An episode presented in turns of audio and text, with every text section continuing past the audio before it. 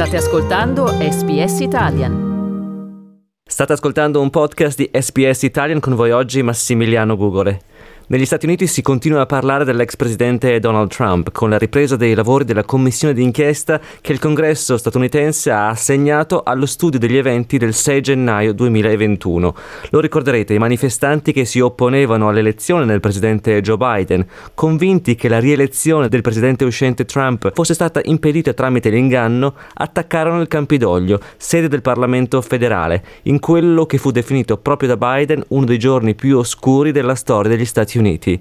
È attesa per oggi la terza sessione per la Commissione che ambisce a stabilire le responsabilità su quei fatti e sono stati molti i testimoni ascoltati che hanno confermato che Trump sapeva che l'elezione di Biden era stata legittima, nonostante continuasse a sostenere il contrario e fosse, nelle parole dell'ex Attorney General William Barr, sconnesso dalla realtà. Ci colleghiamo ora con Giampiero Gramaglia, giornalista che segue con particolare attenzione le vicende legate agli Stati Uniti d'America. Buonasera Giampiero e ben ritrovato qui su SBS. Buongiorno Massimiliano e buongiorno a tutti gli ascoltatori. Allora Giampiero, difficile riassumere le molte testimonianze ascoltate in queste prime due sessioni. La figlia dell'ex falco repubblicano Dick Cheney, Liz, che è senatrice, si è rivolta ai colleghi del partito sostenendo che stanno difendendo l'indifendibile. L'ex attorney general, voluto da Trump, ha definito le sue accuse di voto truccato idiozie e ha anche usato termini più coloriti. Sta riuscendo quindi la commissione a collegare il nome dell'ex presidente a quanto accaduto il 6 gennaio del 2021?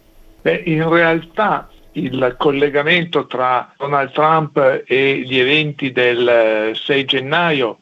non richiede una prova perché è nei fatti ed era evidente a tutti fin da quel giorno. Tant'è vero che eh, quel giorno e nei giorni immediatamente successivi anche leader uh, repubblicani si è espresso in, quel, in questo senso, salvo poi tornare sulle proprie parole o sulle proprie affermazioni. Quindi il problema non è tanto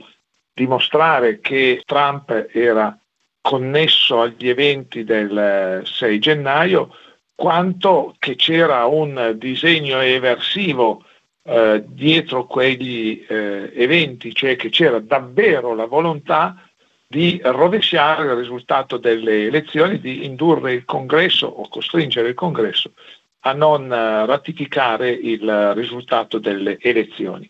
E poi c'è un processo parallelo, un processo mediatico e politico parallelo perché mentre la Commissione si riunisce con eh, l'uso di eh, strumenti anche mediatici importanti, testimonianze filmate, montate in modo molto efficace per eh, convincere gli americani, mostrare agli americani eh, la gravità di quanto accaduto il 6 gennaio, beh, parallelamente alle audizioni della, della Commissione della Camera sono in corso da settimane negli Stati Uniti le primarie per le elezioni, per scegliere i candidati alle elezioni di eh, midterm del prossimo novembre e in almeno un centinaio di casi gli elettori repubblicani hanno scelto di avere come candidato un esponente politico che continua a sostenere che Trump aveva vinto le elezioni, che quelle elezioni sono state truccate e che eh, quindi il presidente Biden eh, non è un presidente eh, legittimo. Dunque, da una parte abbiamo una dimostrazione della responsabilità di Trump, una dimostrazione data ai cittadini della responsabilità di Trump in quanto avvenuto, ma dall'altra abbiamo una fetta consistente del Partito Repubblicano, maggioritaria in molti casi, che continua a dare, a dare retta a Trump, anche se le accuse di Trump di brogli elettorali che sono state portate in 62 casi di fronte alla giustizia sono state respinte in 61 dei 62 casi, anche quando si pronunciavano giudici repubblicani, anche quando si pronunciavano giudici scelti da Trump e anche quando si pronunciavano giudici della Corte Suprema scelti da Trump. Ecco, il presidente Trump l'ha definita questa udienza, questa serie di udienze, uno spettacolo che è solo fumo negli occhi per gli americani, ma da quanto dicevi tu, eh, Giampiero, la sua forza sia nel partito che nell'elettorato è ancora molto, molto presente. Più che nel partito, nell'elettorato direi. Il partito eh, in questo momento è preoccupato di identificarsi con eh, Trump che è un candidato che ha presa su una fetta importante del, dell'opinione pubblica americana, ma probabilmente non più su una fetta che può fare la maggioranza in una elezione presidenziale. Però c'è una buona parte di americani che appartengono a, o che hanno connessioni con uh, i movimenti fondamentalisti, i movimenti cospirazionisti, uh, che, che, non sono movimenti settari, eh, rappresentano uh, grosse percentuali dell'opinione pubblica americana. I religiosi fondamentalisti sono tra un quarto e un quinto della società americana, I, i cospirazionisti sono, non costituiscono né un partito né, né un gruppo organizzato, ma sono anche loro molto molto numerosi, i suprematisti, eh, la destra, l'alt-right, la estrema destra, eh, tutti questi sono inclini a credere a Donald Trump e a vedere in Donald Trump il loro candidato. Dopodiché, certo, tutto quello che sta venendo fuori, eh, le, le, smentite al comportamento di, di, di Trump o le critiche, le denunce del comportamento di Trump venute anche dalla figlia, da, da, da Ivanka, che è la pupilla di, di Trump e che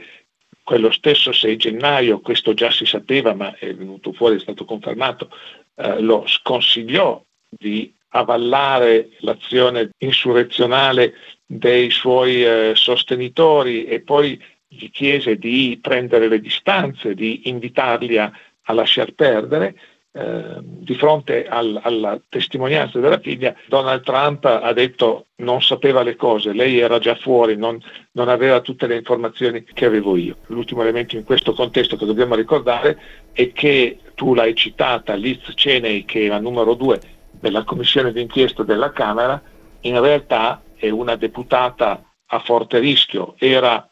la numero tre nella gerarchia dei repubblicani alla Camera è stata estromessa per fare posto a una cospirazionista uh, trampiana, una sostenitrice di QAnon, del, del movimento cospirazionista QAnon, eh, e adesso nelle primarie in, uh, nel, nel, suo stato, il Wyoming, Liz Cheney potrebbe essere battuta da un candidato o da una candidata trumpiana e trovarsi anche fuori dalla Camera Liz Cheney, che ricordiamo è la figlia del vicepresidente di Donald Trump, scusate, del vicepresidente di George W. Bush, Dick Cheney, che non era e non è di sicuro un uh, elemento moderato, era un falco e tale resta nello schieramento repubblicano. Io vi ricordo che siamo in collegamento con Giampiero Gramaglia e vorrei approfondire con te Giampiero anche la questione mediatica. La prima sessione è stata trasmessa la sera in televisione, nell'orario di punta ed è stata vista da 20 milioni di persone. Eh, l'abbiamo già citato, ma vogliamo ripeterlo e analizzarlo meglio. Qual è stato il motivo di questa scelta da parte della Commissione e cosa ci dice questo successo televisivo? Beh, la Commissione deve essere chiaro, non ha un ruolo eh, di commissione inquirente, quindi non è che la commissione aprirà un processo per impeachment di Trump che non è più presidente in questo momento, è un privato cittadino, potrebbe la commissione, è possibile che lo faccia, ma ci sono ancora dissensi all'interno della commissione sull'opportunità di farlo, potrebbe eh, deferire Trump al Dipartimento della Giustizia perché valuti il Dipartimento della Giustizia, che lo può comunque valutare anche eh, autonomamente, se eh, ci sono gli estremi per un procedimento giudiziario nei confronti dell'ex presidente. Ricordiamo che eh, gli eventi del 6 gennaio hanno portato, stanno, hanno portato a decine centinaia di arresti, procedimenti giudiziari, condanne dei facinorosi che ne sono stati protagonisti, Quindi la, la Commissione ha un ruolo essenzialmente politico e la spettacolarizzazione, in particolare della prima udienza, serviva proprio a convincere il più possibile dell'opinione pubblica americana, non soltanto quella democratica che è già sostanzialmente convinta, ma eh, anche quella dei conservatori tradizionalisti di buon senso, che eh, Trump ha delle responsabilità e eh, era in buona parte all'origine di quanto accaduto. Le cifre non devono essere ingannevoli perché 20 milioni di telespettatori per un programma nazionale negli Stati Uniti sono molti, ma una partita del campionato di, di football americano per non parlare della finale del Super Bowl, la finale del campionato di football americano, fa 50 milioni di eh, spettatori. Quindi sì, lo spettacolo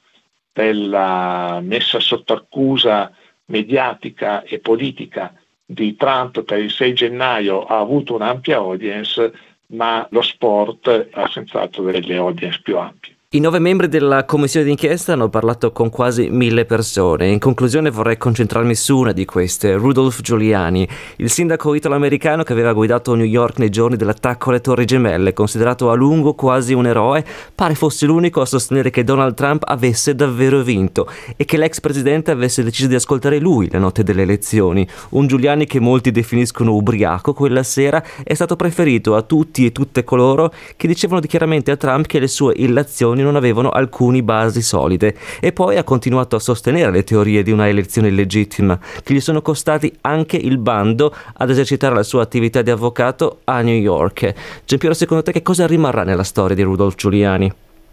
Ma guarda, nella storia forse di Rudolph Giuliani resterà l'immagine, credo, del uh, sindaco di New York l'11 settembre coperto dal bianco della polvere dei calcinacci delle torri gemelle che erano cadute. Eh, un'immagine di coraggio perché era sul luogo della tragedia, non, era, non se ne era tenuto lontano, di angoscia, di sorpresa, di stupore, di incapacità di capire e di comprendere quello che era non solo di Rudolf Giuliani ma di tutta l'America e di tutto il mondo quel, quel giorno. Come rimarrà senz'altro il ricordo del capo della polizia che aveva riportato in una New York fuori controllo, come in parte lo è adesso a giudicare dal numero degli, degli omicidi, ma questo vale per molte città americane, aveva riportato il, il binomio law and order in, nella New York, cosa che gli valse poi l'elezione. Ma da quando non è più sindaco di New York e eh, avvenne nel novembre di quell'anno perché c'erano le elezioni e lui non poteva essere eh, rieletto, Rudolf Giuliani non ne ha azzeccata una, ha provato più volte a candidarsi alla presidenza degli Stati Uniti, non, non ha mai riscosso il minimo seguito, ha provato, è stato più volte candidato a essere ministro nelle amministrazioni di di Bush e in quella di, di, Trump e non lo è stato. Ha avuto delle vicissitudini personali, ha una figlia che eh, vota e, e, fa campagna per i democratici, è stato l'avvocato di Trump e anche lì sembra non averne azzeccata una dai complotti con eh, l'Ucraina prima di tutto quello che sta succedendo adesso per dimostrare lo schiaffare di Biden e famiglie in quel paese che non furono dimostrati,